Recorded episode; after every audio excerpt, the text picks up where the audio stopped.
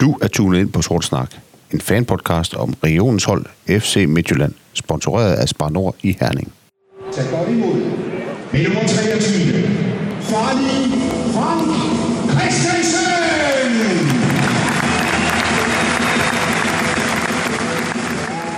Velkommen til den første udgave af Sort Snaks Hall of Fame, som er en podcastserie om de største tidligere ulve. Mit navn er Peter Krog, og jeg er tovholder på denne postcard- podcast, hvor vi skal have optaget den første ulv i vores Hall of Fame. Den ære tilfalder naturligvis alle tiders mest scorende FCM-spiller. Den eneste, der nogensinde kommer til at spille med nummer 23, nemlig Frank Christensen. Det var de færreste midterforsvar i Superligaen, der kunne håndtere Frank alene, og jeg har heller ikke tænkt mig at prøve det. Derfor har jeg taget lidt hjælp med, Thomas Mikkelsen, som vært på denne podcast. Velkommen til dig, Thomas. Tak skal du have. Hvad husker du egentlig bedst Frank Christensen var? Målene. Alle målene. Du kan huske dem alle sammen? Nej, det kan jeg ikke.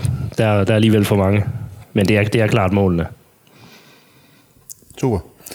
Øh, med den due på plads er vi klar til at introducere podcastens hovedperson, nemlig med nummer 23, farlige Frank Christensen. Tak fordi vi må komme, Frank. Ja, velbekomme der. Hvad går du egentlig at lave nu? Jamen, jeg træner fodbold.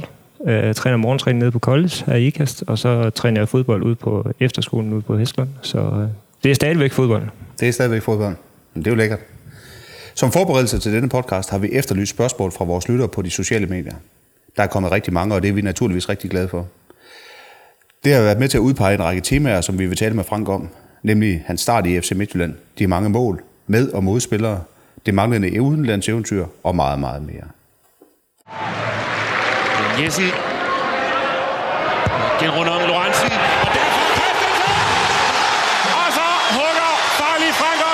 Der tager han bare lige sparkefinden. Kasper Lorentzen kommer ikke ordentligt i pres, og så overspringer, han, øh, overspringer Frank øh, Morten Rasmussen. Og ja, det, øh, Kan du ikke starte med at fortælle os lidt om, hvor gammel du var, da du startede med at spille fodbold? Jo, det kan jeg godt. Jeg var, jeg var tre år. Øh, min storebror er tre år ældre end mig, og spillede fodbold op i, i hallen på det tidspunkt. Det var en vinter. Og så øh, gik jeg jo og trillede bold ud ved siden af.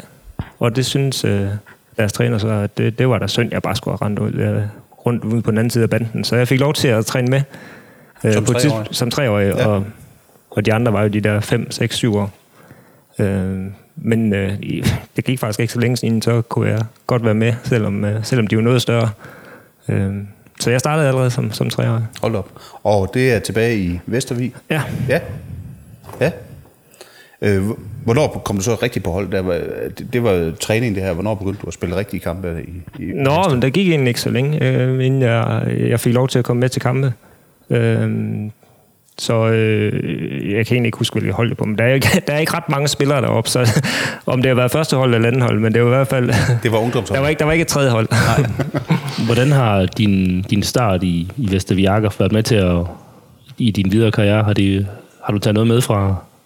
Ja, altså, jeg har jo nok altid været vant til at få knups, fordi jeg var den mindste. Øhm, altså, det var bare sådan en, en lidt en, en fodboldby, øh, da, da skolen stadigvæk fungerede ude i Akker. Så var det øh, efter skoletid, så var det over på fodboldbanen, og øh, det var at dele to hold fra de helt små til, til de allerstørste. Og så spillede vi jo bare hen mod hinanden, og øh, der kunne nemt være jamen, Så både gav 6 næseblod og og 8 blå år imellem øh, de yngste og de ældste, så... Øh, så, så, så, sådan var det jo bare derude. Altså, vi, vi var jo ikke så mange, så vi måtte jo øh, lege sammen alle sammen. Og hvor lang tid spiller du så i, i Vestervig og, og Akker? Jamen, der sker jo lidt, øh, lidt forskellige ting deroppe. Ja. For det første, så spiller vi... Øh, vi blev på et tidspunkt slået sammen med Bedsted deroppe. Mm. Øh, senere blev vi sammen, slået sammen med Hurup også i noget, der hedder VAHB øh, som junior.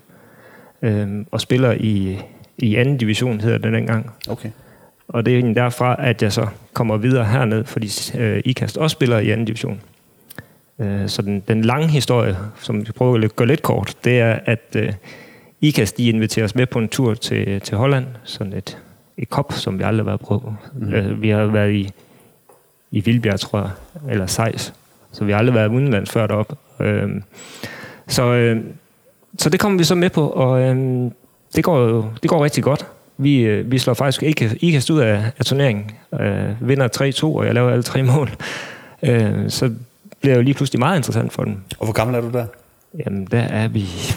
Ja, vi- hvad er man som junior? 13-14 år? Ja, konfirmationsalder. Ja. Øhm, og så blev kontakten lidt skabt. De var, de var et par gange op og, og besøge mig og, og forældrene, om ikke øh, jeg kunne tænke mig at flytte til IKAST. Øh, og det var jeg ikke så meget for. jeg havde gode kammerater derhjemme, og, og der var lidt langt til IKAST. Øh, for en, der var godt plantet i, i den vestjyske sand derude, så, øh, så jeg bliver deroppe og, og tager 10. klasse på skolen deroppe også. Det, du var ikke smidt af det, eller tiltalt? Et eller andet sted var jeg, men et eller andet sted, så var det også sådan lidt, ah, ved du hvad, Ja. jeg spillede fodbold for at have det sjovt. Jo. Og det havde jeg altså rigtig sjovt deroppe. Øh, og det var fedt at være den bedste også. Mm. Det vidste jeg jo godt. Det var ikke sikkert, at jeg blev det ved at, flytte herned. Nej. Øhm, så, så jeg øh, blev der lige og blev færdig med 10. klasse, og så havde jeg så en kammerat deroppe fra, fra Hurup, som spiller hernede på det tidspunkt. Han er et år ældre end jeg. Øh, og jeg kommer så med herned og prøver bare at træne med et par gange for at se, om, om, om trods alt er noget for mig. Om jeg, kan, om jeg kan være med. Ja. Øh, og det går okay. Jeg synes godt nok, de er, de er dygtige. Og de er alle sammen dygtige, dem, øh, dem, der, bliver, dem der spiller på det hold. Så øh, jeg er stadigvæk lidt lurens ved, om det var noget. Men øh, da jeg så er færdig med 10. klasse, så ved jeg, at jeg skal gå på handelsskolen. Og i Jakker, der er der et stykke til enten Tisted eller Struer, for der skal man med bus, og så skal man med tog. Øhm, og tilbuddet i IKAST er, at jeg bor lige ved siden af handelsskolen. Øh, og det er nok det, der er udslagsgivende for, at jeg tager herned. Det er simpelthen ren dogenskab. ja, det ja. Angsten for offentlig trafik. ja. Var man begyndt at kalde dig farlig Frank allerede, mens du var i... Uh... Ja, det kommer faktisk derfra. Ja, det tænkte jeg. Øhm, da vi rykker op i anden division, så øh, laver Tiste Dagblad en artikel, hvor, øh, hvor holdet bliver præsenteret. Vi- Der er billeder af alle spillere, men overskriften er Farlig Frank og K. så, øh, så det er allerførste gang. Øh, Ja. Og det har så hængt ved. nej, fordi så, øh, så går der nogle år, inden øh, jeg overhovedet kommer i nærheden af, af førsteholdet her i, i IKAST. Jeg er faktisk, øh, jeg er faktisk 20 år, inden jeg kommer på øh, og får min debut. Og øh, jeg tror, overskriften er, efter den gode øh, debut, jeg får, så hedder det så hedder jeg Kanon Christensen. Øh, og det hænger jeg faktisk ved i, i nogle måneder, måske også længere tid, inden det så lige pludselig bliver farlig Frank igen. Ja. Hvordan har du det så med, med Farlig Frank øh, navnet? Jamen, øh, det har jeg det fint med. Altså, når jeg møder gamle kollegaer og gamle trænere, så er det stadigvæk bare hej farlig. Ja. Så, øh, Så det blev en, Sådan, en, så det hænger bare en, en del af dig. ja, det er det. Det er faktisk blevet dit navn, farlig. Ja, Og du får opkaldt pølser efter dig på stadion. ja. Det er altså Det ikke er, mange, det, der, hvad for noget? det er ikke mange, der har fået Nej, det er opkaldt pølser efter. det vil jeg også sige. Kan man nå meget højere? Det tror jeg ikke, man kan. Men du er også med, da FC Midtjylland blev skabt. Ja. ja. Hvad, hvordan oplevede du det? som noget turbulent. Ja. Øhm, vil jeg sige. Det, det, er jo, øh, det er jo mange spillere, vi lige pludselig skal have kogt ned til en trup. Øhm, og jeg vidste jo heller ikke, hvor jeg stod. Øh, Udover at øh, Øland sagde, at vi stod alle sammen frit, ja. så vi kunne gøre, hvad vi ville. Øh, og jeg har for, for fat i en agent, som prøver at se, om jeg kan få mod til et eller andet øh, lidt mere spændende også. Ja. Øh, så han prøver sådan lidt at fiske efter noget i øh, Holland, Belgien, okay. den vej ned. Okay. Øh, det lykkes aldrig rigtigt. Nej. Øh, og da jeg så bliver indlemmet i den store trup, så, øh, så, så må man jo tage arbejdshandskerne på. Og, Men, men det der Holland, Belgien eftersøgning der, var det sådan en del af, at du måske synes, at det så svært ud i, mm. i den fusion der? Det ja, men det var, det, den, den, den blev jo sådan lidt... Øh, selve optakten blev sådan lidt øh, skummel, øh, fordi at øh, Herning prøvede at hente fem spillere fra IKAST af. Ja. Og når man så ikke var med i de fem, og man kunne godt se, at der var Ambrosius, der var Lundberg, Lundberg som, som angriber, Ja. øh, så vidste man godt, at man var tredje violin. Øh, Men det var du vel egentlig også det første, i hvert fald den første jo. sæson, ikke? Ja. Øh, øh, og jeg vælger jo også ikke at, at lave en aftale med Midtjylland. Okay. Øh, vi blev delt op i, i tre kategorier. Ja. Og jeg har et rigtig, rigtig godt for, for IKAST. Ja. Øh, bliver topscorer i første division i, i foråret. Så jeg synes ikke rigtigt, jeg hører til i kategori 3, tror jeg det var.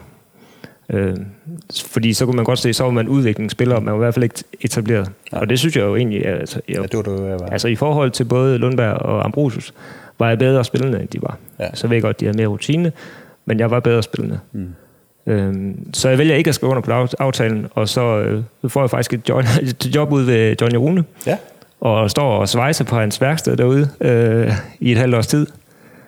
Øh, indtil, indtil at øh, Ørgaard kommer en dag og, og siger, okay, øh, nu vil vi godt lave en aftale med dig. Ja. Så, Stedighed betjener sig. ja, det ved jeg ikke, om det gør. Jeg har talt med Ørgaard i dag, øh, og han sagde også, at du var den sidste spiller, øh, han fik øh, lavet en kontrakt med. Ja. Han siger så, at det er, fordi du var steady. Øh, Det er jeg også. Helt sikkert. på. Ja, ja, men, men den, den, den gode historie er også, at da Ørgaard kommer, så går der maks en uge, så får jeg brev ind fra DBU om, at jeg er udtaget til U21-landsholdet. Okay. Så jeg ved ikke, om han vidste noget, men... Øh, Det nævnte han ikke, vil jeg nej. men det var meget pudsigt, at det lige skulle komme lige efter. Kan du huske din første kamp for FC Midtjylland efter den fusion der? Hmm. Ja, vi spiller på Ica Stadion. Øh, hvem er det, vi møder?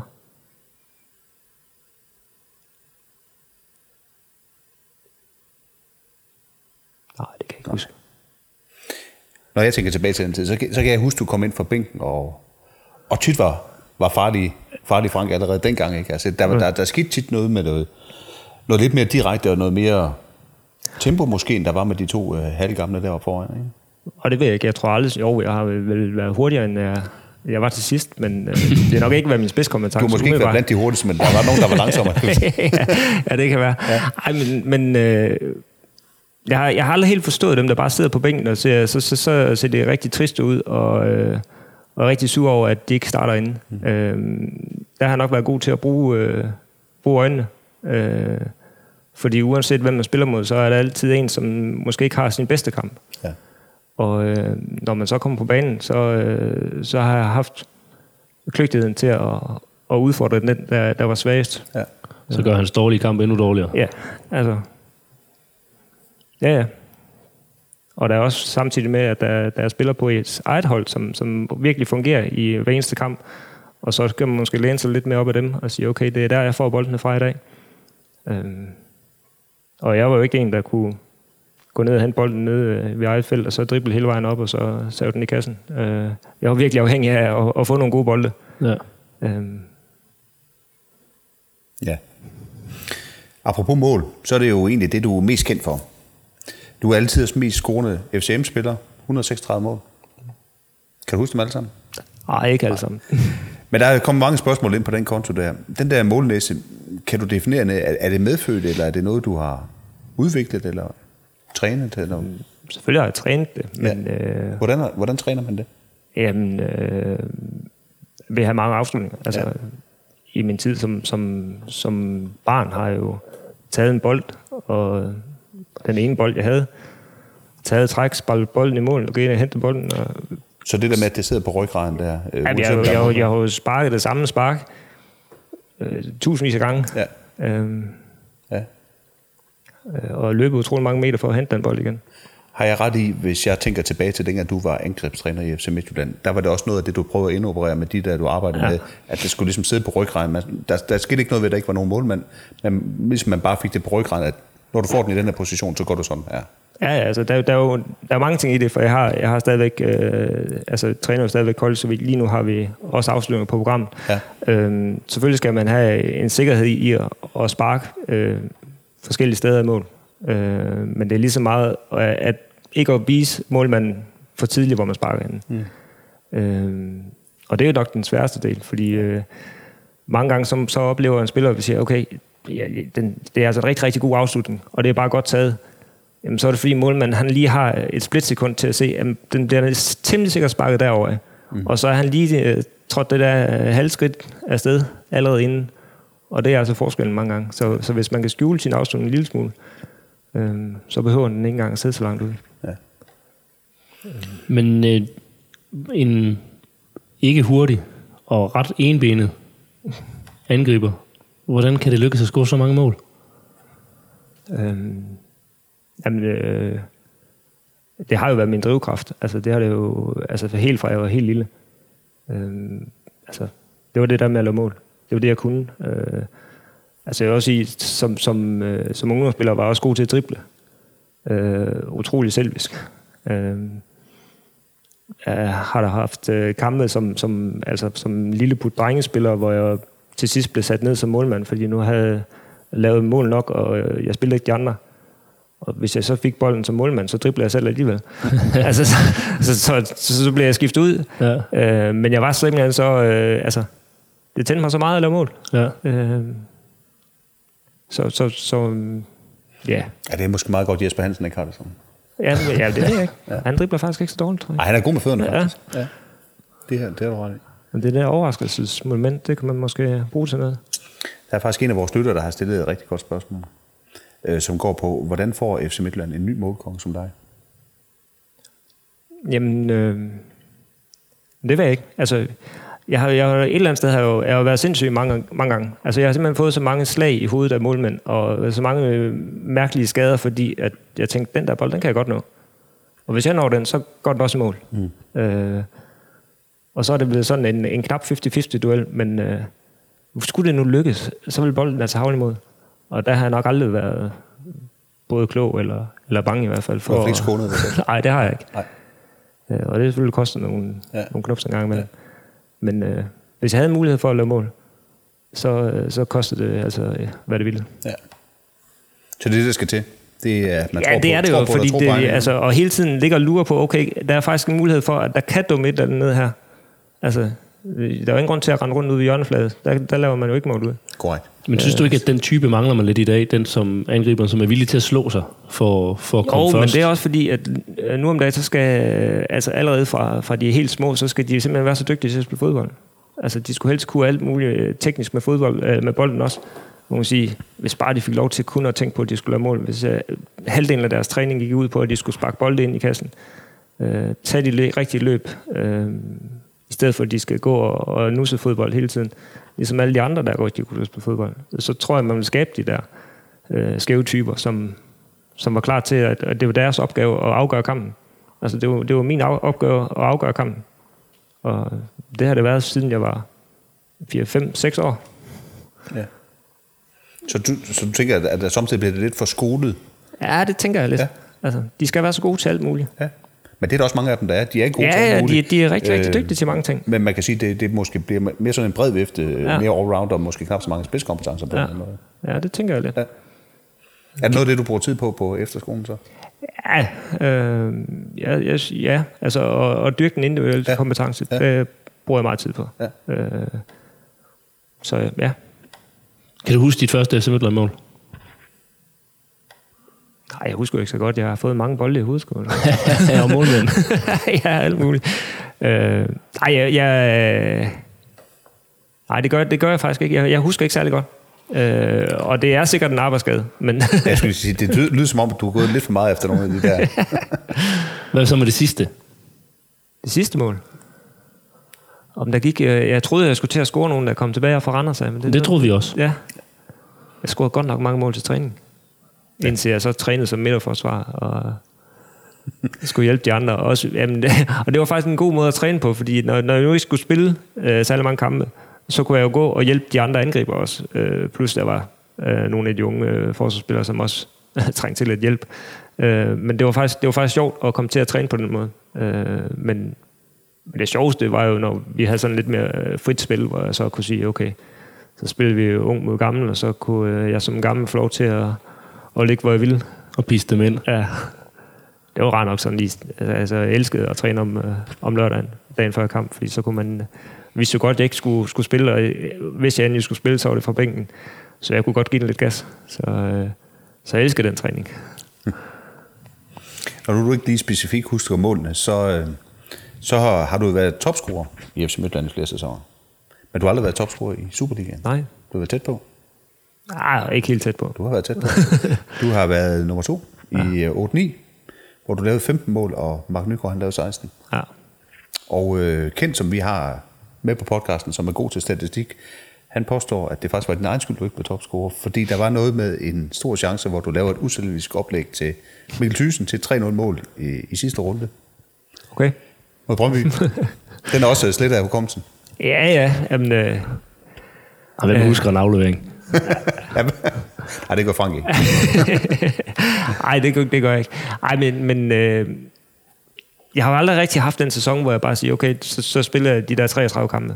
Altså, Har du altid lige synes, du skulle holde lidt pause? ja. ja. Ja, ja.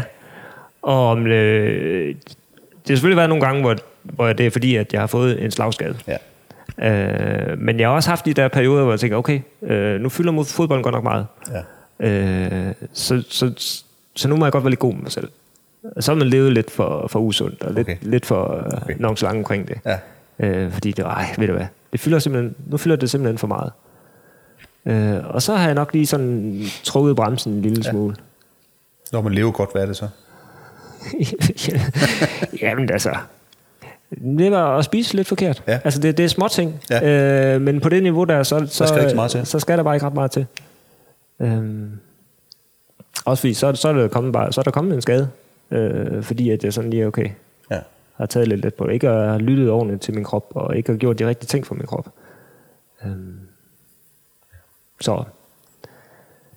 Men jeg, jeg har aldrig troet, at jeg skulle, skulle nå som at blive professionel fodboldspiller. Så jeg har aldrig tænkt sådan, ej ved du hvad, det her det vil jeg jo 100%. Jeg har bare været god til det. Blev og så det du, kom øh, bare. Blev du undervist i, hvordan du burde leve?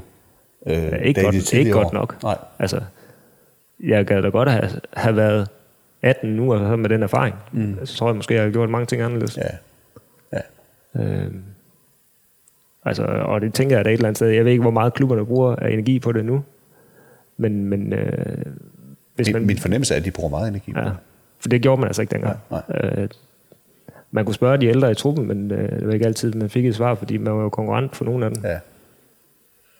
Men det er nok også meget sigende, når du siger, at du flytter ind i til IKAST, fordi at så kan du komme til at bo tættere på skolen. Det var ikke fodbolden, der var er drivkraften. der ingen, øh, altså, du tænker på, øh, dem jeg trænede sammen med, de der få gange, jeg var med min kammerat hernede, jeg tænkte, de var så stjernegode alle sammen.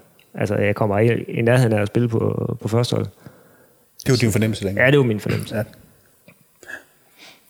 Så du sidder aldrig og tænker over, hvad, hvad, kunne, hvad kunne det være blevet til, hvis man nu havde gået all in på, på projektet? Jo, jo, det gør jeg da. Altså, jeg nåede jo aldrig at spille en landskamp. Det kunne da godt være, at hvis jeg havde vist, at jeg ville det lige lidt mere, jeg havde truffet nogle andre valg, øh, havde virkelig ville komme til udlandet, øh, i stedet for at lave, lave lange aftaler med, med Midtland, så havde det nok været et andet signal at sende til landstræneren. Det, for det ved jeg nemlig, vi kommer, øh, det er der nogen, der spørger ind til her lidt senere, øh, omkring øh, blandt andet landsholdet. Du får simpelthen vores dagsorden op. Jeg tror det, jeg tror. Det styrer du, Frank. Gennem en lang karriere har du spillet med mange forskellige uh, angrebsmakker i, i angrebet hos FC Midtland. Du har været spillet sammen med Zidane, mm. Ken Fagerberg, Ken Ildsø. Hvem er den bedste marker, du har haft? Øh, marker eller fodboldspiller? Vi kan tage dem begge to. er den klart bedste fodboldspiller, det var Zidane. Ja, han var ikke den bedste marker. Nej, nej, altså jeg har jo fået lavet sådan en, øh, en DVD, og og de der første 100 mål, jeg fik lavet, og han har seriøst ikke spillet mig en eneste gang. Har han nogensinde spillet nogen? det ved jeg ikke. Øh, men, men altså, så må man indrette sig efter det. Ja. Ja. Altså, jeg var jo klar til at tage alle anden bolde, når han sparkede på mål. Ja. Altså, og han trak jo så meget opmærksomhed. Jeg lavede jo stadigvæk mange mål i de sæsoner, han var der. Ja. Øh, så, så han gjorde det jo nemt for mig, fordi at der var mange, der skulle dække ham. ja. ja vi var også meget forskellige, kan man sige. Ja, det var, det var ja. vi. Ja. Men det var I vel også personlighedsmæssigt. ja, ja, ja. Øh, jeg, jeg tror nok, jeg havde, selvom han var svær at spille sammen med, så er jeg jo ikke sådan en, som ikke kan rumme. Mm. Øh, faktisk synes jeg, jeg kan rumme de fleste. Ja. Men der var der nogen på holdet, som havde virkelig, virkelig svært ved det der med, at, at han var så egoistisk, som han var. Altså, Ja. Hvordan, hvad, som miljø, hvordan er det at være i? Øh, jamen, vi havde mange snakke. Øh, vi fik øh, tilknyttet Erik Østenkær på det tidspunkt, øh, fordi der var virkelig nogen, som havde brug for at komme, komme ud med det. Ja. Øh, og det er ikke altid nemt øh, for træneren at, at kunne håndtere det også. Øh, fordi at, at Zidane var jo vigtig. Altså, han afgjorde virkelig mange kampe for os. Øh, men det var mere til den daglige træning, hvor han bare altså, gjorde, hvad der passer ham. Mm. Øh, når vi stod og skulle få at vide, hvad vi skulle lave til træning, så stod han og jonglerede, havde kigget en eller anden video, så man kunne sige, okay, kan jeg lave den her finte, kan jeg lave den her øh, tæmning, et eller andet. Og så når vi så skulle i gang med at træne, så, øh, så anede han ikke, hvad der skulle foregå. Altså hvis vi så spillede med, med to berøringer i spillet lige efter, så begyndte han bare at drible, fordi han ikke hørte efter. og det var, altså, det var ikke bare en gang imellem, det var, det var som i 10 ud af 10 gange. Okay. Øh, og ja, Hvem har så været den bedste makker? Øh, det, har, det har Mikkel Thyssen været. Øh, jeg var god, da Mikkel var der. Jeg var rigtig god, fordi at, øh, han løb rigtig, rigtig meget og arbejdede sindssygt hårdt. Og rollefordelingen var øh, knivskarp. Altså, jeg tog alle dueller, han tog alle løbedueller. Øh, og han øh, trak så meget i, i forsvarsspillerne, så der var plads, og der var... Altså, men vi havde også vi havde rigtig gode kanter på det tidspunkt. Der kom rigtig mange indlæg, både Dennis Sørensen og, og Danny. Øh, så vi havde bare... Altså, for mig var det bare et rigtig godt hold, vi havde på det tidspunkt. Det var meget harmonisk hold på en eller anden måde. Ja, altså rent angrebsmæssigt passer det bare lige ind Ja. ja. i den måde, jeg kan spille fodbold på. Spiller du sammen med David Nielsen også, ikke? Ja, øh, jo jo, det gjorde jeg. Ja. Øh, Også lidt af en karakter. ja, ja, men han, altså, han, er- han, er, han er det rareste menneske, øh, når vi ikke skal spille fodbold. Mm. Men altså, han vil vinde for enhver pris. Når han træder ind over den der hvide streg der, så, altså, så bliver han helt anden. Altså, han, øh, han vil slå ihjel på den bane der. Ja. Og det tror jeg også, han vil som træner. Det virker sådan nogle gange. Samtidig er det sådan, det er ret. Hvis vi kigger ud over angriberne, hvem er så den bedste spiller, du har spillet sammen med? Ja.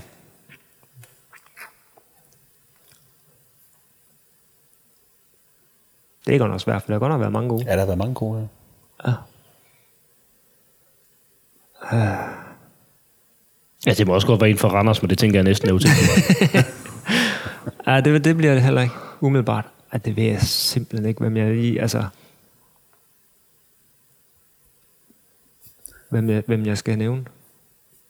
Øh, fordi det også for, altså, hvis man skal være rundt på hele holdet, så er det bare, altså der er så mange forskellige typer. Mm-hmm.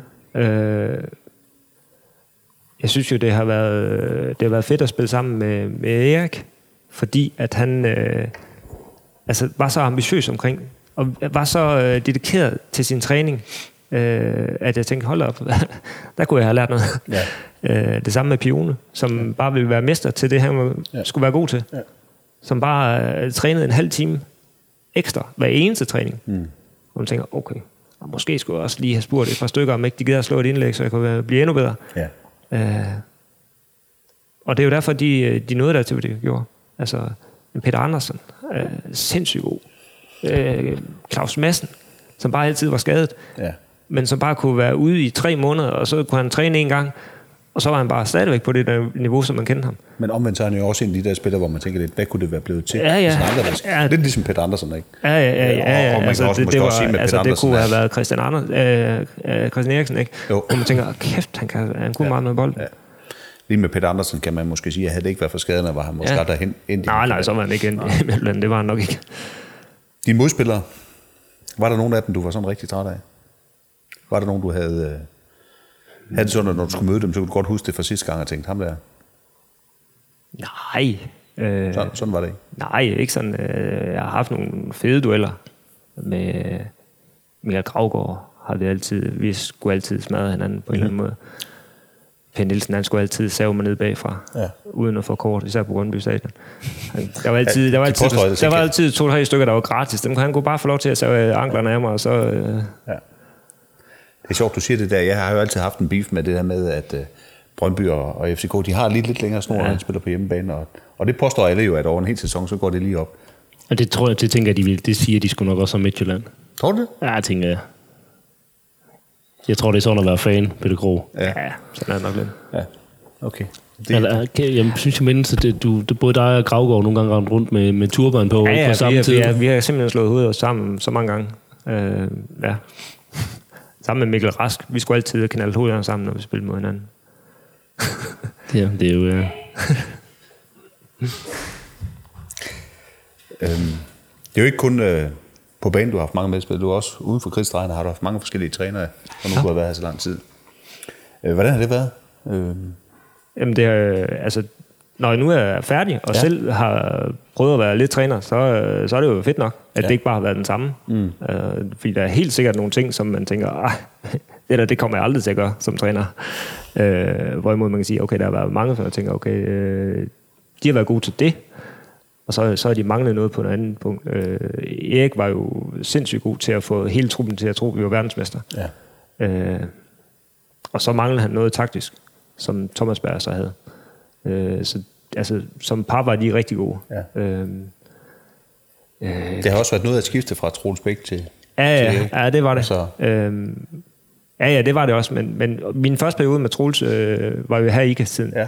Og der synes jeg bare, at det fungerede rigtig, rigtig godt. Jeg synes, Ja, han, var, gode synes, han, ja, og jeg synes, ja. han var dygtig. Det var spændende træning, han lavede. Øhm, og da han så kom igen, så øh, da resultaterne ikke rigtig kom med os i, i en periode, så blev det bare sådan, så, så følte vi os bare som små robotter. Altså, fordi han havde løsningen, hvor vi alle sammen skulle løbe hen af. Og så skulle vi løbe der, hvor han bestemte, vi skulle løbe hen. Ja. Og øh, det fungerede ikke. Hvor under Erik, det var så bare, okay, når vi havde bolden, så måtte vi jo gøre, hvad, hvad vi ville. Så det var faktisk fra den ene det- til den anden, ja, der det var, skifte der. Ja. Hvem, hvem er så den bedste træner, du nogensinde har haft? Jamen, jeg må, jeg må blive nødt til at, at nævne Paul Halsen. Hvis ikke han var der, så var jeg aldrig blevet til noget. Fordi det var den første. Det var den første træner, jeg havde, og øh, i min debut, debutkamp, der spiller jeg en forfærdelig første halvleg. Øh, og han kunne jo lige så nemt have taget mig ud, og så kunne jeg have måske aldrig have fået chancen igen. Men øh, jeg fik lov til at blive på banen, og, og, øh, og spillede så helt afstændig i, i, resten af kampen. Øh, så, så altså, havde jeg ikke fået chancen der, i, så, så, så var det ikke sikkert, at jeg blev til noget overhovedet. Så trænertillid, det Ja, er godt. ja. Har der været nogle taktiske dispositioner hen igennem din karriere, hvor du har tænkt, det der det er fandme en dårlig idé? Ja. Dem har der været mange af. det, det har der. Øh, Så udover at vælge at sætte dig på bænken selvfølgelig. ja, men, altså i IKAS-tiden, der har vi jo, øh, på et tidspunkt så har, får vi en norsk træner, Even Pellerud. Ja. Øhm, han synes, jeg skal spille vensterbak, Ja. fordi at jeg kan smække en god, solid halvliggende, Ja. øh, sparke den rigtig langt. Ja. Øh, og er stor og stærk, og øh, Det er lige dig, Frank. det er lige mig, jeg spiller Ja. vensterbak. Og, Ja. og på landsholdet, der er der faktisk heller ikke rigtig nogen vensterbak, som gør det særlig godt, at der er ikke mange øh, om budet. Han har simpelthen set den åben til dig. Ja, ja. og den, den køber jeg. Så, øh, så jeg får at vide, jeg får så et program med hjem, det er sådan hen over vinteren, han gør mig til, til forsvarsspiller. Så øh, for at jeg kan være forsvarsspiller, så skal jeg være bedre til at løbe. Så jeg får så et program med hjem. Tre gange om ugen, så skal jeg ud og løbe over halvanden time. Altså ture på over halvanden time. Jeg tænker, jeg har, jeg har aldrig løbet over to minutter. så, så, så jeg skulle virkelig have ændret min, min fibersammensætning i kroppen. Og, og jeg giver det jo chancen. De får den jo solgt rigtig godt. Øh, Jeg vil gerne spille på landsholdet. Øh, Og jeg gør det faktisk også okay i, i opstarten. Og så spiller vi den første kamp nede i Esbjerg. Og øh, vi kommer bagud 2-0. Og han kan godt se, at der skal ske noget. Og så bliver jeg smidt op som angriber. Øh, for lavet, jeg tror faktisk, jeg lavede begge mål. Vi kom på 2-2. Og så klokker Steinlein i det til allersidst, og så taber vi 3-2. Han spiller nede med forsvar. Steinlein, det er Ja. I kampen efter, så, så sker der trods alt noget, så, så øh, kommer jeg op og spiller venstre kant. Så får jeg virkelig test, om jeg har fået løbet nok. og det har jeg så ikke, og så bliver jeg taget ud i pausen. Og der er jeg simpelthen så sur. Altså, ja. øh, jeg er sjældent sur, men der er jeg så sur, at jeg simpelthen tager hjem. Jeg bliver ikke engang og ser kampen. Jeg tager hjem, og så øh, om mandagen, der er ude ved Ken Falkenvig og siger, hvis, hvis han skal være træner, så skal jeg ikke være her. Og så bliver han fyret om onsdagen. og så, så blev jeg så. Men, Så overskriften på den her podcast bliver dengang, du fik en træner fyret. Ej, vi var nogle stykker, der var lidt utilfredse, trods alt. Så det var ikke bare mig. Hvis du tænker tilbage på din karriere i FC Midtjylland, hvad har så været højdepunktet? Og der har været mange. Er der øh, en, der Øh. skiller sig ud?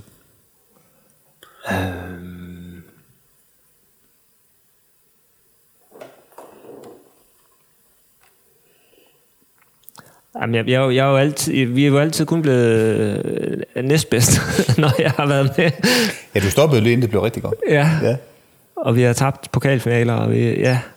Så, øh, og jeg, jeg har kun været øh, næstmest scorende i sæsonen. Og det, jamen altså... Øh, men jeg, jeg, kan ikke nævne sådan bare en, men altså... Jeg synes jo, hver eneste gang, man har scoret, så er det bare, så er det bare været fedt. Det er jo det, jeg har levet for. Øh, så ja, Det har været dit fix. ja. Nå, men så har du alligevel også haft 136 højdepunkter. Jamen, det, det er jo det. Det tror jeg, det er mere, end du kan skrive i dit arbejdsliv. På det Ja, hele mit liv faktisk. Ja. Ja. Altså, nogen har været mere vigtige end andre. Altså, klart, scoringen til 1-3 er knap så Så interessant. omhidsende som at score til 2-1. ja.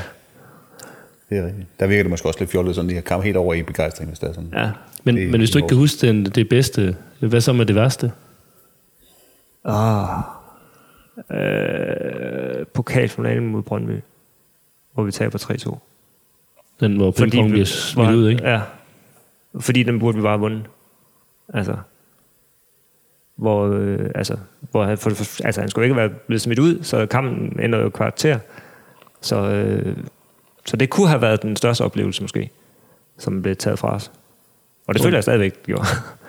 Nu er du snart pokalfinale mod, mod Brøndby igen. ja. Er det, er det noget, du tager over ser? Nej, jeg skal til min nervøse konfirmation. Ja, det er god timing. Der. Ja. Ja. Hvad tænker du om, om Midtjyllands chancer i kampen der? Øh, gode, men øh, jeg er bange for, at de, at de laver den samme fejl, som de gjorde, øh, har gjort alle de andre gange. Ja. Fordi øh, længe har, øh, det har det virket som om, at at det er kampen, Ja. og fokus har været, øh, måske ikke så meget i truppen og så på trænerteamet, men inde på administrationsgangene, så har det været kampen. Mm.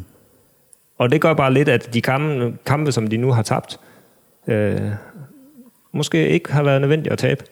Og det sætter sig bare lidt på selvtiden, at man ja. taber kampe. Ja. Og det kan det ikke gøre. Så, eller det kan det ikke undgå at gøre. Så, øh, så jeg håber da, Det gør vi at, øh, at de kan få endelig få det, fordi det, det, det er vigtigt for klubben også Ja. ja. øh, fremover, at man siger, okay, vi, vi kan godt have fokus på, på begge dele. Ja. At, at vi ikke skal slippe alt, hvad vi har i hænderne, fordi vi skal over til, til parken. Altså, selvfølgelig er der mange mennesker, der skal med, men øh, det virker som om, at, øh, at det har taget alt for meget fokus. Ja. Det der med, at der er mange, der tager med, øh, jeg tror, det bliver ligesom det har været de sidste par gange mod Nordsjælland, hvor i hvert fald her mod Brøndby, der, der vil være klart flest Brøndby-tilhængere ja. i parken. Øh, har det en betydning? Har det en betydning, når man står som Midtjylland-spiller i en finale, og der er godt nok mange midtjyder, der er rejst midt over, men der er flere af de andre. Det, jeg, jeg har aldrig rigtig tænkt så meget over det, Nej, nej. vil jeg sige. Altså, Men det er sådan, jeg, jeg har altid været, jeg har været rigtig glad for at, at spille på Brøndby Stadion. ja. Jeg har aldrig scoret i parken. Nej. Det har jeg faktisk aldrig. Det er det eneste sted, jeg ikke har scoret, stort set. Altså, selv på alle de andre små stadions her i området. Ja. øh, men jeg har aldrig scoret i parken. Øh, og det kan måske også være en af grundene til, at vi aldrig har vundet pokalen. Det, mm. Man mangler lige et mål eller to. Øh, men altså, det er jo, det er jo bare, altså, det er jo en fed kulisse. Ja. Altså, det er jo lige meget, hvem der, der står derude. Det er jo bare det, at der er mange mennesker. Det skulle jo gerne tænde holdet og en enkelt spiller på alle mulige måder. det er ikke så, at man kommer til at fryse. Altså, Ej, det... Nej. Øh, jamen, det, er altså, jeg kan jo ikke svare for alle, men... Øh, men, men, men ikke i, dit, i dit tilfælde, der vil det ikke Ej, øh, nej, case. det- nej. ej, jeg kan huske, at OP han sagde første gang, vi var over i parken, at, øh, at vi skulle lige gå ud, øh, og så skulle vi lige suge det til os. Øh, og så skulle vi prøve at se, om vi kunne slappe af i det. og, og så sagde han til Kenneth From, eller han sagde faktisk til os alle sammen, og husk nu, det første frispark, det er gratis. Og så From, han laver, altså det er et lille bitte frispark, og så får jeg et gult kort. Og ja. der er spillet 20 sekunder. og så tænker okay, er det med den her på? Nu nu er det virkelig op ad bakke, og så tabte vi også, øh, jeg tror, vi tabte 4-0. Ja. Den dag var jeg til konfirmation, det var jeg egentlig meget glad for. ja. Hvordan er det at være Danmarks farligste angriber, der aldrig kom på landsholdet? Jamen, jeg, jeg lever jo med det. Jeg kan jo ikke rigtig gøre andet. Det er lidt sent nu. Ja, det er det. det, er det. Var, det var, var det noget, du tænkte over, da du var, Nej, var, var bedst? sige sådan? øh, man har jo et håb en gang imellem. Ja. Øhm, altså, jeg tror jeg faktisk, jeg er mere skuffet over, at jeg aldrig er blevet inviteret med i ligelandsholdet. Mm. Øhm, så jeg fik lov til at vise mig frem. ja. Fordi der har trods alt været en del sæsoner, hvor jeg tænkte, okay, der er i hvert fald mindst lige så god som de andre, der bliver udtaget. Ja.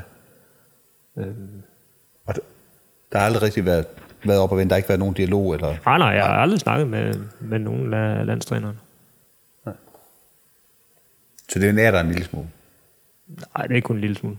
Jeg prøver at kan man ikke- det kan man jeg ikke. prøver at lægge ord i munden på dig. Nej, det kan man ikke bruge tid på. Nej. Men du synes selv, du burde have fået chancen. Ja, jeg synes, jeg har været god nok til det. Grunden til, at du har spillet så mange øh, kampe for FC Midtjylland, er jo også, at du aldrig har skiftet til udlandet. Ja.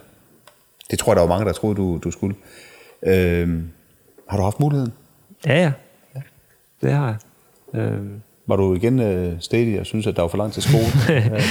Ej, men... Øh, der, der var flere ting i det. Der var øh, en forholdsvis useriøs forhandling. Øh, Christian Andersen i hvide tennisokker øh, ringer en dag, ja. at han har en kontakt nede i øh, Regina, i Italien. Øh, de vil gerne have mig, de, ja, og de spiller i Serie A på det tidspunkt. Godt nok i bunden, men de spiller i Serie A. Stadigvæk jeg. Ja. Øhm, og, øh, ja, jamen, og, og vi, når, vi når rigtig, rigtig langt i forhandling. Altså, vi har stort set en aftale på plads. Øh, jeg ville gerne have haft lidt, lidt penge i upfront, øh, for ligesom at kunne starte dernede. Mm. Øh, så den, var, den, øh, den trak lidt ud, den del af det. Men, men selve kontrakten var, var klar til under, underskrift. Jeg skulle bare ned og, og igennem et lægetjek. Ja. Og så øh, spiller vi, vi spiller faktisk over i parken. Øh, den næste kamp, øh, da den forhandling den sådan er, er lige ved at være der. Øh, og så kommer Ørgaard hastende hjem fra, jeg tror han er i Tyrkiet. Øh, om han kan gøre et eller andet. øh, jamen så må, han, så må han jo komme med, med, med et bud. Hvad, hvad, kan, hvad kan du gøre? Ja. Jamen, øh, vi, altså, han snakker frem og tilbage. Altså, det han Øh, prøver på, det at beholde dig i. Ja, ja, han vil ja. rigtig gerne beholde mig. Øh, og det, det bedste argument, argument, han kommer med, det er, at øh, vi har en plan om, at vi skal vinde det danske mesterskab inden 2011. Og der, der skulle du selvfølgelig være med til det. Ja, det skal jeg. det er jeg slet ikke i tvivl om, men det skal jeg. Øh, så, så selve forhandlingen bliver egentlig bare... Øh, Jamen, det, det, det bliver jo lidt... Jeg har egentlig taget beslutning om, jeg skal ikke til Italien, så, så forhandlingen bliver bare i at være ikke så grådig som muligt, men okay, hvor langt kan vi trække den? Ja, ja, og det er jo et eller andet sted også grådighed. Ja, ja, men det er jo Øh, omvendt også dit job. Men, men ja, ja, altså det er så få gange, øh, man får lov til at sidde i den situation. Øh, og jeg har måske i, i hele min periode indtil da været, været underbetalt i forhold til øh, min værdiforhold. Ja. Så jeg presser den også lidt. Øh, eller min svoger presser den lidt, fordi han er med til det. Han er bedre til at holde masken, end jeg er. øhm, men, men, øh, men det er argumentet om, at vi skal vinde Ja. øh, inden 2011. Og du, der havde du bestemt dig for, at du ikke ville til Italien på det tidspunkt. Ja, det tror jeg allerede et eller andet sted. Så, at- Ja. der, der, Hvad- lige, hvad det, lige, der- er der, lige den dag, der, der vinkede jeg godt nok farvel til mange millioner. Ja, det tror jeg. men hvad, hvad er det, der gør, at du træffer den beslutning? Er det, øh, er det Jamen, tryghed? det, eller? Ja, men det er det jo langt hen ad vejen. Ja. Ja. Altså, det, øh, altså, vores familie er på et punkt, hvor den ældste skal, skal tage her og starte i skole. Ja. Øh, men ikke, at det kunne vi sagtens have. Men, Ja, men det er det der med, at uh, jeg har det godt her. Ja. De, de ved, hvordan jeg skal behandles. Ja. Øh, Altså berømt, at man ved, hvad man har, og ikke hvad man får. ja, ja. Er det, er det den der med, at øh, så kommer man fra IKAST til Italien, og der er de godt nok gode alle sammen? Ja, det er det sikkert også. Ja. Altså, altså, jeg har tænkt mange gange, øh, hvad, hvad kunne det være blevet til? Ja. Altså, hvis den, altså, når man tænker den, den gode tanke, tænker, kunne man komme derned, have gjort en forskel, have reddet klubben dernede fra, fra nedrykningen? Måske kunne de også have udviklet Ja, farlig Frankrig. ja, ja. ja. Øh, og hvor ville det så have ført en hen? Ja. Plus, altså, så, så henter de så øh, Chris Stadsgaard og øh, Mike Tulberg. Ja. Og man kan sige, de kom jo bare til noget andet. Det kan godt være, at de ikke slog, slog til der. Men, Men så, henter de ikke Tulberg, fordi de ikke får dig? jo, Ja. Jo, jo. Øh, øh, Christian Andersen har fået en eller anden pose, han kunne... Øh, Ja. øh, så de fik to for ens pris. Det er godt købmandskab. Ja. Var der noget med Lazio på et tidspunkt også? Nej, Nej. Det, er noget, det var, øh, det var Måns Laversen. kom. Ja. Ja. Han burde vi næsten også have en podcast med. Nej. Nej, okay.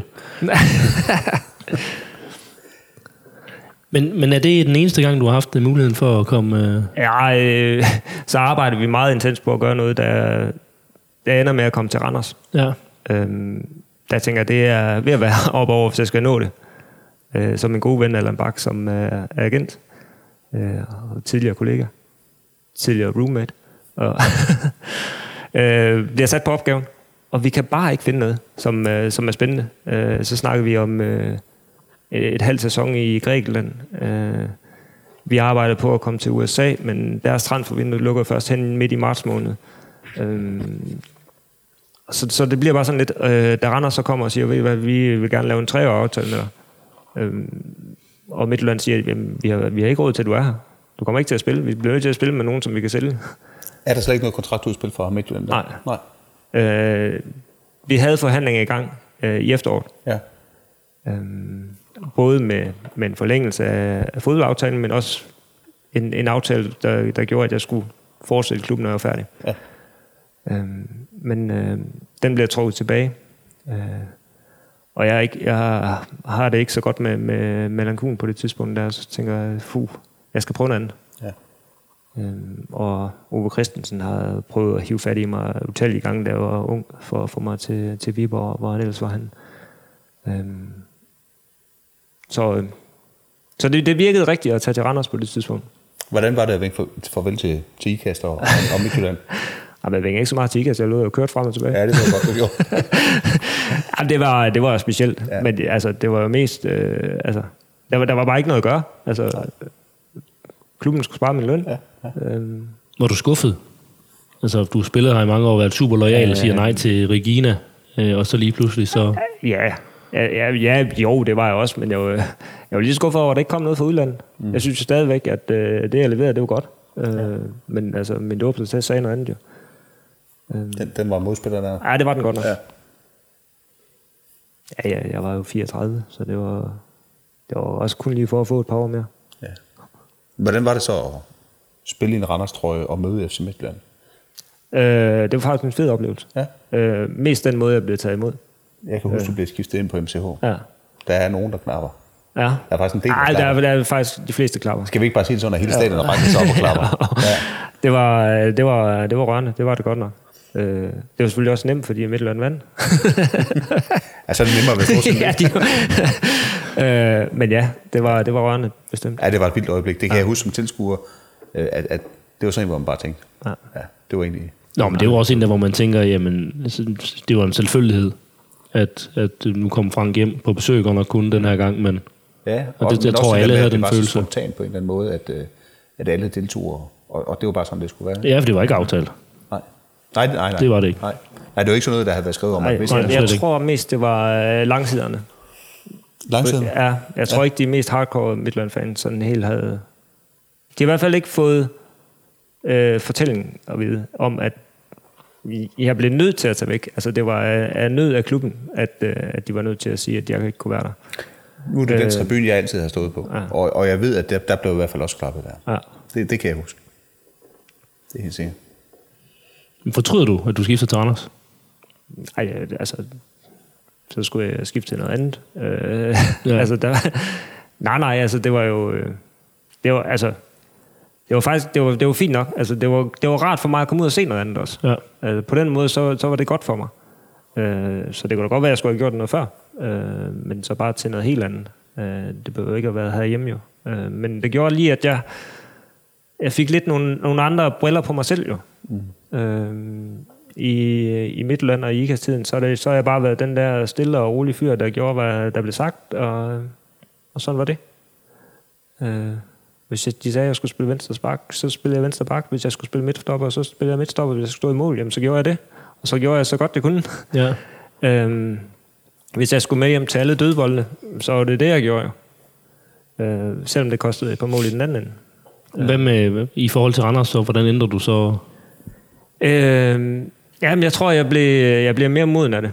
Altså, øh, jeg tror, der var et billede af mig i, øh, i Midtland om, at jeg var bare øh, sådan en, der ikke sagde noget.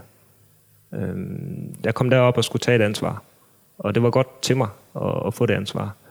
Øh, I Midtland havde de jo hævet anfører, anbind, anførerbindet af mig, fordi de følte ikke, at jeg var verbal nok på banen. Øhm, så det var, du selv, du var det? jamen, jeg var anført på den måde, jeg ville være Ja, det anført på. Man kan Øh, ikke den- være noget, man ikke er. Nej. Nej. Øhm, så, så øh, det var faktisk under Thomasberg, som sagde, at, at øh, han havde fået besked fra bestyrelsen om, at jeg ikke kunne være anfører. så det havde bestyrelsen taget den beslutning. Ja. Øh, I første omgang, så forsvarede han mig faktisk, og jeg fik lov til at beholde det. Øh, men øh, Tyge blev så anfører Så der er siddet en uh, tømmer og en automekaniker og bestemt, at du ikke var god nok som fodboldanfører. Det ja, ja, altså, der, var ikke, der var i hvert fald ikke nogen af dem, der træffede beslutningen, som vidste, hvad jeg gik og, og, og gjorde arbejdet nede på træningsbanen. Mm. Øh, og så, så gjorde det, altså, at have anførbindet gjorde bare mig bedre også. Altså, øh, det kan godt være, at jeg ikke råbte af de andre, men altså, øh, jeg gik endnu mere forrest i de, øh, i de ting, jeg kunne. Øh, så, så jeg, jeg følte, jeg gjorde det på den måde, som jeg synes, der var bedst at, at gøre det på. Ja. Hvordan så med øh, retur til Midtjylland? Var det så en... Øh, det må have været en underlig en, efter man kommer væk for lidt at finde sig selv, og så... Ja, men øh, ja, det, det blev jo noget underligt noget, fordi at øh, afslutningen op i Randers blev også sådan lidt underligt noget. Øh, øh, vi får jo... Vi rører jo ned, for det første. øh, og Uwe Christensen bliver fyret, og vi får øh, Michael Hemmingsen. Og vi kunne bare ikke med hinanden. Altså, han ville have, at jeg skulle... Øh, altså, hver eneste gang, jeg sagde noget, jeg prøvede på at, at, at forklare ham lidt om, hvad vi var af, af, Jeg synes jeg havde affinitet til at, at også at spille med øh, omkring dispositioner. Og det havde jeg ikke. så, øh, så på et tidspunkt, så, øh, så blev han, jeg blev simpelthen udstillet for hele truppen derop. I den grad udstillet. Øh, hvor han bare siger, at øh, han tegner en cirkel øh, på tavlen og siger, at øh, vi som hold ligger her, så har vi nogen, som træder lidt ud til kanten, og så har vi Frank, du ligger, øh, så pegede han langt væk fra tavlen, fordi jeg har sagt et eller andet i, i pressen om, at øh, jeg synes simpelthen, at vi spillede lidt for, altså, pindsvin fodbold, vi var lige rykket ned på Superligaen, vi har stort set holdt hele truppen, og så har vi taget til Næstved og se, om vi kunne have scoret et mål på kontra. Jeg tror, vi spillede 1-1, og vi scorede til aller, aller sidst. Og så sagde jeg i pressen, at jeg synes simpelthen, at vi blev nødt til at skal ud og, og kontrollere kampen noget mere. Det synes jeg åbenbart, det var sat så overholdt. Så, så, øh, så det, da Ronny Svart så begynder at, at lave nogle mål, så kommer jeg til at sidde på bænken. Øh, vi rykker så op igen. Men inden vi spiller vores første kamp, så bliver han så fyret, og Colin Todd kommer til. Øh, og jeg spiller stadigvæk ikke ret meget. Øh, og Colin Todd, han får nogle skader, ja, holdet får nogle skader i midterforsvaret. Så han spørger, om er det noget, jeg har mod på at træne og spille? Og jeg spiller fire reserveholdskampe, og det går rigtig, rigtig godt. Øh, som er øh, vildt godt. Og så vores midtstopper bliver skadet op i OB efter et kvarters tid. Og jeg tænker, okay, nu får jeg lov til at spille det der midtstopper. Det, øh, jeg har trænet, jeg har trænet godt. Jeg er klar. Så skiftede han en midtbanespiller ind og satte, øh, ja, det var så Christian Keller ned som, som mm. forsvar. Og så tænkte jeg, nej, hvis det er sådan, så skal jeg ikke være Jeg gider ikke ligge og køre i en time frem og tilbage, hvis de alligevel bare øh, spilder min tid, spilder deres tid. Så jeg går ind til ham og siger, ved du hvad, det her, det, øh, det gider jeg ikke. Og det, altså, han tager det helt stille og roligt. Det kan han godt forstå. Det er ikke den er måde. Cool han er helt cool. Ja. Det kan han godt forstå. Det er ikke den måde, jeg skal slutte min karriere på. Fair nok, så, så, så går jeg op til, til Jakob, direktøren på, i øh, Randers på det tidspunkt, siger, ved du hvad, øh, kan vi finde en eller anden løsning? Øh, jeg har, jeg ved ikke, har jeg, jeg har otte måneder tilbage i min kontrakt. Kan vi finde en eller anden løsning på, at jeg kommer ud af det her? Jamen, du kan jo bare blive fristillet. Det må du godt. Ah, altså, så nemt slipper I nok heller ikke, men, men, men jeg vil gerne sige, at jeg, jeg, jeg afkald på halvdelen af min løn. Ah, det vil han ikke gå med til. Nå, men okay, så, ligger jeg bare, så kan jeg bare ligge og køre, jeg får øh, okay, fin løn, det er jo ikke det. Men øh, I kommer bare til at betale sig. Ja, ja, så går der øh, en uges tid, så øh, synes jeg alligevel, ah, det kan han godt se, at uh, han skal ud og hente nogle nye spillere. Vi er jo i november måned. Han kan godt se, at ja, det kan godt være, at det er en, en færre løsning alligevel. Så, så vi bliver faktisk enige om, at jeg får halvdelen min løn, og så, så kan jeg tage, hvorhen jeg vil. Så kører jeg hjem fra det møde der, og tænker, hvad gør jeg egentlig nu? Ja. hvad er min plan B? Øhm, den havde du ikke, da du Nej, nej den, jeg, jeg havde ingen plan B. Jeg skulle bare væk derfra. Okay. Jeg gider ikke bruge, altså jeg spildte min tid. Så ringer jeg til Glenn på vej hjem i bilen. Uh, Glenn, kan jeg få lov til at, at træne sammen med jer, lige indtil jeg finder noget andet? Og det går faktisk ikke ret godt for Midtland på det tidspunkt. Øh, ja, jamen, selvfølgelig, selvfølgelig, ja. det kan, selvfølgelig kan det. Og så kommer jeg tilbage, og jeg får lov til at være angriber, når vi træner, og det går skide godt. ja, det går virkelig godt. Øh, og Glenn, han, han, han er også imponeret, og så blev vi enige om, at ved du hvad, synes at vi skal, vi skal prøve at se, om ikke vi kan, vi kan lave en aftale. Jeg skal ikke have noget for det. Jeg får halvdelen af min løn op for andre. Jeg skal ikke have noget. Jeg vil bare få lov til at spille. Ja. Så er det super. Øhm, og så, så skulle jeg så åbenbart have et eller andet, fordi at man skal have øh, mindsteløn som, som deltids. Fordi okay. så kunne jeg stoppe med, så havde jeg fri for at træne to gange om dagen, så kunne jeg være deltidsansat. Så, øh, så det bliver faktisk øh, aftalen øh, i et halvt års tid, som vi så forlænger med et år mere. Øhm, og det første spørgsmål, om ikke jeg allerede med det samme går i gang med at med en massøruddannelse. Ja. At det er en del af, af den aftale, jeg får lavet med Steinlein. Det tror jeg næsten, det er. At det er allerede i, øh, i foråret. Hvordan er det at komme hjem til Midtjylland i den periode der? Det var dejligt. Det var ligesom at komme hjem, eller hvad? Ja, det var det. Ja. Ja, ja, der var stadigvæk mange af dem, som jeg havde haft meget med at gøre, som, ja. som spillede i klubben. Ja. Men var det også øh, folk, du kendte på trænerkontoret? Ja, ja, jamen, det var det. Det var stadig det samme, der var. Så, så det var ligesom at komme hjem. ja. Hvad med i dag? Følger du stadigvæk klubben? Øh? Nej, øh, ja, men, men generelt ser jeg ikke ret meget fodbold. Jeg, jeg er... Øh, I det, jeg er i, er jeg virkelig i. Altså, nu har jeg jo prøvet sådan lidt forskelligt. Jeg har været, jeg har været en tur i Vendsyssel for at hjælpe Erik lidt. Og sige, så er jeg bare der. Altså, så er jeg virkelig der. Så er det det, du går Ja. all in på? Når jeg, I efteråret var jeg ude og, og træne øh, damerne ude i Vildbjerg, og, og så er jeg bare der. Altså, så, så, så øh, tager det bare min fokus. Og det kan godt være, at lige nu, der har jeg kun college dernede, jeg har kun øh, ude på efterskolen. Men så, så har jeg til gengæld det mere tid til dem. Øh, og så, så, øh, så nørder jeg det. Mm. Øh, men, men altså, det, det, jeg tror, det er lidt mig i en nødskal. Altså, da jeg var i, i Midtland, så var det også sådan, jamen, havde jeg en aktie i det, der skulle foregå, så var det 100%. Men, men øh, det var ikke sådan, jeg, hvis jeg kunne slippe for at tage med til udkampe, og det kunne jeg som regel, fordi jeg vidste godt, at jeg var en lille smule sær. Altså, det, det betød ikke noget for mig. Altså, det var, øh, altså, så tog jeg bare en plads i bussen. Så var der en, der ikke kunne få benene op. Altså, det, det kunne jeg ikke se nogen grund til, at det der med, at man skal afsted alle sammen. Øhm, men, men jeg, jeg ser heller ikke jeg ser ikke meget fodbold i fjernsyn. Nej. Jeg har ikke set øh, de to gode Champions League-kampe. Øh, Det var de jeg, vandkanter. jeg så var jeg overspillet Oldboys-fodbold i stedet for, og så går jeg vildt op i det. Ja. Øh, Hvor spiller du Robos fodbold? hen? herovre i K5. Lige igennem hækken? Lige igennem hækken. Lige gennem hækken, ja. Er der mulighed for at se dig? Har du forestillet dig, at du, du kan komme tilbage øh, igen i klubben i en eller anden position? Er det et Det, det, eller? øh, nej, altså, man skal jo aldrig sige aldrig. Øhm, men nu har jeg haft så et efterår, hvor, øh, hvor man træner der om aftenen. Så er man afsted mandag, tirsdag, torsdag aften, og så var det damefodbold, som jeg ikke vidste noget om, så jeg skulle ud og se øh, de andre hold, fordi jeg kendte dem jo overhovedet ikke. Så mange gange var jeg afsted både lørdag og søndag. Øh, og lige så længe, at øh, børnene stadigvæk gider os, og min kone stadigvæk gider mig, så, så, er det, så er det altså rart nok at være hjemme også. Altså det er, man må bare sige, arbejdstiderne som, øh, som professionel øh, Superliga-træner er bare dårlige, fordi de passer rigtig, rigtig skidt ind i, øh, i en kone, som arbejder i skoleverdenen. Ja. tænker jeg næsten, det er nemmere at ændre skoleverdenen end det er. ja, det er det måske nok. Men hvad med din egen arbejdstid? Er det nogenlunde i synk med familien nu så? Ja, ja, det er jo, det er jo de følger skolekalenderen, så det... Men derfor, altså, når hver gang jeg, der er kommet noget fodbold, så har det haft, øh, altså, indtil videre har jeg sagt ja. Ja.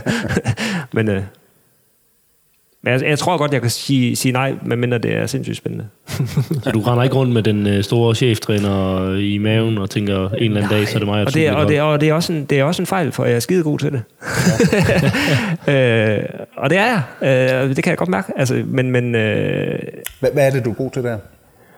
jamen, jeg, jeg tror, jeg er god til at få det bedste frem Ja, i dem alle sammen. noget mandskabspleje. Ja. Ja. Øhm, og øh, ekstremt positivt øh, som menneske. Altså, så, øh, så det der med, at øh, jeg, jeg tror, jeg er fuldstændig modsat af mig selv som, som spiller. Altså, Ja. der, er, øh, der er meget mere plads til at lave, lave fejl og, og gøre, hvad, det, hvad man gerne vil. Hvor man, altså, jeg gjorde, hvad der blev sagt. Altså, og det, det, det er måske det, jeg har lært allermest af, af de træner, jeg har haft. Ved du hvad? At vi skal have, øh, vi skal have noget frihed under ansvar. Ja. Men det er jo også noget det, man lærer, både ved, ved det gode og det dårlige. Ikke? Altså, man, Ja. man, man tager de gode ting med sig, og man ser måske også nogle ting, og siger, sådan skal det sgu ikke være. Ja. ja. Og så har jeg jo prøvet at spille mange forskellige pladser på, banen, så jeg har sådan en idé om, hvordan hver enkelt opgave skal løses. Øhm, så, øh, så, så det tænker jeg også, der, er- der, der er et rimelig stort plus i forhold til øh, at, at, at være træner. Ja. I de mange år, du var i klubben, der skete der mange ting. Kulturen ændrede sig. Hvordan var det at være med til? Øhm, jamen, det ændrede sig faktisk først rigtigt, da jeg, da jeg bare stoppede. Okay. Da Ben han kommer ind. Ja. ja. Øhm, Altså, den, den største ændring er, at man går til at sige, vi spiller med om guld. Mm. Vi skal spille med om guld.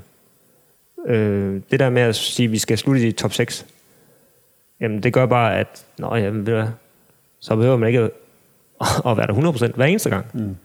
Hvis man skal blive den bedste, så bliver man nødt til at være der 100% hver eneste ja. gang. Så det mener du, det er sådan en, en fejl set i... Ja, at, ja, at ja man og så ved jeg godt, at alle kan, øh, kan jo ikke slutte som nummer, som nummer et. Øh, og mange klubber har jo slet ikke materiale til at slutte mm. øh, faktisk i den bedste halvdel. Øh, men det gør bare et eller andet, hvis man ikke jagter at blive den bedste, bedste. udgave af sig selv, både som spiller og som hold, jamen, så er der bare nogle kampe og nogle træninger, hvor man siger, okay, jamen, så, så er det i dag, det ikke er så vigtigt. Men er det det, du ser som den største forskel på klubben dengang og nu, at det her med, at man, man melder sine ambitioner ud, og man går benhårdt efter dem? Ja, det er det. Altså, også fordi, så, så får man gjort de rigtige ting. Man får ansat de rigtige mennesker. Ja. Øh, Men, men Midtjylland bliver tit noget, øh, kri- kritiseret for at have ambitioner, man ikke indfrier. Der har været noget med gruppespil, øh, vi skulle i x antal gange, Ja, ja. ting. Øh, Men det er måske mindre væsentligt øh, en, en udmelding, når man ser det med en, en spillers øjne. man kan sige, hvor langt var man kommet, hvis meldingen har været noget andet. Jamen, det er rigtigt. Altså, Ja. vi, skal, vi skal videre fra første runde. Kan vi komme videre fra første runde, så er det fint. Nå ja. Nu er vi videre fra første runde. ja hvad, hvad, så, så behøver vi ikke at vinde anden, fordi du er, har vi noget mål. Så det der med, at det bliver talsæt, det er ikke, det er ikke uvæsentligt. Nej, det synes jeg ikke. Hvad er den største forskel fra DFC Midtjylland, som startede, og så til det, vi ser nu? Altså det, du var med i, da, da FC Midtjylland bliver skabt, og så til det, vi har nu. Det er, at øh, nu bliver profilerne købt, dengang blev de solgt. Okay. Jamen, dengang var det udløbende spillere, der blev købt. Og så blev der solgt de bedste. Ja. Nu bliver de bedste købt, og dem, der ikke slår til, bliver solgt. Altså, det, det er forskellen. Altså. Ja. Øhm, og det var det, jeg havde håbet. Da jeg forlængede min aftale i 2007, og vi skal vinde mesterskab inden, inden 11, der er det jo et håb om, okay, nu vil vi det her. Nu vil vi holde på de spillere, vi har. Og så i, øh, i vinduet øh, op til 8, der sælger vi de tre bedste igen. Ja. Øhm, Hvem er det, man sælger der? jeg tror, det er Femi, den ene af dem. Ja. Ja. Hvem er det mere? Nej, det kan jeg faktisk ikke engang huske det. Men øh, igen, Dennis Sørensen men, måske. Ja, men vil det sige, at øh, der hvor klubben er i dag, hvor man henter profiler ind, det var det, du havde håbet på, der skulle ske der? Jeg havde håbet I på, at vi kunne holde på Ja. profilerne. Det, var, det havde været nok Ja. på det tidspunkt. Ja. Øh, umiddelbart. Ja. Altså, det er i hvert fald, altså afstanden til FCK har ikke været så stort, eller til, til de bedste. Okay. Men tror du, Midtjyllands øh, placering der i, i toppen af Superligaen, som den er nu, er, er det langtidsholdbart? Ja, ja, så, så længe, at øh, der er økonomi til det. Ja. Altså, det er klart, hvis, hvis Benham ikke øh, synes, det er sjovt at lege i Danmark længere, så, så, så det bliver lidt svært at finde øh, x antal millioner i lokalområdet. Ja. Øh, og så er Altså, man det kan jo sige, at vi er ved at være etableret som den, den største klub i provinsen, øh, Ja, ja. hvis man ser bort fra Brøndby og FCK. Ikke også? øh. Er der nogen af, af de andre klubber, du ser, der kunne komme op på Midtjyllands niveau? Altså man kan jo sige, at AGF synes man jo altid, at det er den der øh, Ja, ja. sovende kæmpe, ikke? Ja, ja, ja, det har man jo altid sagt. ja.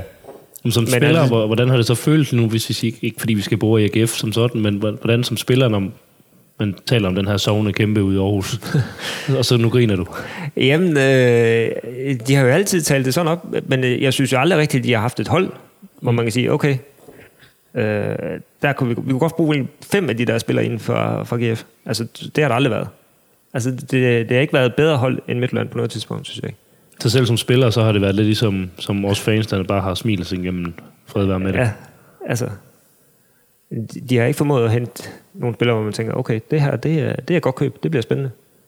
Altså, det synes jeg ikke på noget tidspunkt, hvor man tænker, Så du kan ikke umiddelbart pege på nogen, der, kan, der skal kunne tro os over... Jamen, altså, så skal det jo være lidt det samme, at der kommer en med, med rigtig, rigtig mange penge, som, mm. øh, som synes, det er spændende. Altså, det kunne være øh, Nordsland, som lige pludselig bliver, får tilført uanet mængder af millioner. Man siger, okay, så er de fri for at sælge nogle af deres, deres dygtige talenter. Mm. Og så henter de nogen ind, som kan faktisk styrke øh, dem, der er gode nu, til at blive endnu bedre. Øh, så er det klart, så... Øh, Så kunne det godt være game changer derovre. ja, det kunne det sagtens. Ja. Hvis FC Midtjylland skulle flytte sig som, som klub, øh, der hvor man er nu, og skulle tage et, et, et skridt yderligere frem, hvor, hvor, hvor ser du udviklingspotentiale som, som klubben er i dag? Ja, men det er jo svært sådan at tage det, det næste skridt, sådan i umiddelbart, fordi det, øh, jeg synes allerede, at det skridt, der er blevet taget, det er gået en lille smule ud over akademiet. Ja. Øh, og det, det er jo naturligt nok. Stadigvæk får de unge mennesker en, en, en god opdragelse dernede og bliver rigtig dygtige, men nuløjet er blevet lidt mindre. Der bliver længere til spilletid. Ja, det er der. Ja. Øhm, så det er jo et spørgsmål om at, at sige, der er nogle af de rigtig, rigtig dygtige spillere i udlandet, som synes, det er interessant at komme til, til Midtjylland. Ja. Øh, måske bruge det som springbræt til at komme endnu længere. Men, øh, men at finde de der, og få dem integreret, det er, det er, ikke ikke, al- det er ikke altid så nemt. Nu er det, nu er det Brasilien, man ligesom satser på, og ja. Ja. det kan man sige, det, de drenge, der kommer der, de er kommet langt væk. Der, der er Vestervig trods alt. ja. Øh, Så det må også være noget af en omvæltning for sådan nogle drenge, der kommer der. ja, det tror jeg bestemt, er. Det, At det er sådan nogle spændende typer, det er sådan noget, det er sådan noget helt andet. ja, ja, jeg synes da kun, det er, det er frisk blod at få ind i Superligaen. Ja, det er det helt klart. Helt klart. Det bliver spændende at se, hvor det ender hen. Ja. Hvad tænker du, Thomas, er vi ved at være mål? Jamen, jeg synes, at vi er kommet godt omkring øh, de spørgsmål, vi har fået, øh, for, og vi har selv øh, fået lov til at spørge lidt også. Så, øh, så jeg tror bare, vi vil sige tak til dig, Frank. Ja. Tak fordi du ser tak. os. ja, det var hyggeligt. Jessen kommer med. Godt træk af Leon Jessen, som har været god ude på øh, venstre bak. Fra Christensen ligger Klein på midten. Får den der fra Christensen, og bliver det 5-0 til FC Midtjylland, der har spillet 10 minutter af anden halvleg, og FC Midtjylland er stort set klar til pokalkvartfinalen. En fuldstændig sensationel udvikling på den her fodboldkamp.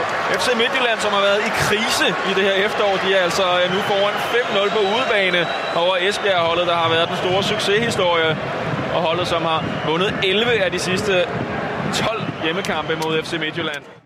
Dermed er det slut med Sortsnaks Hall of Fame for denne gang. Vi har fået optaget vores første medlem, men der vil løbende komme flere.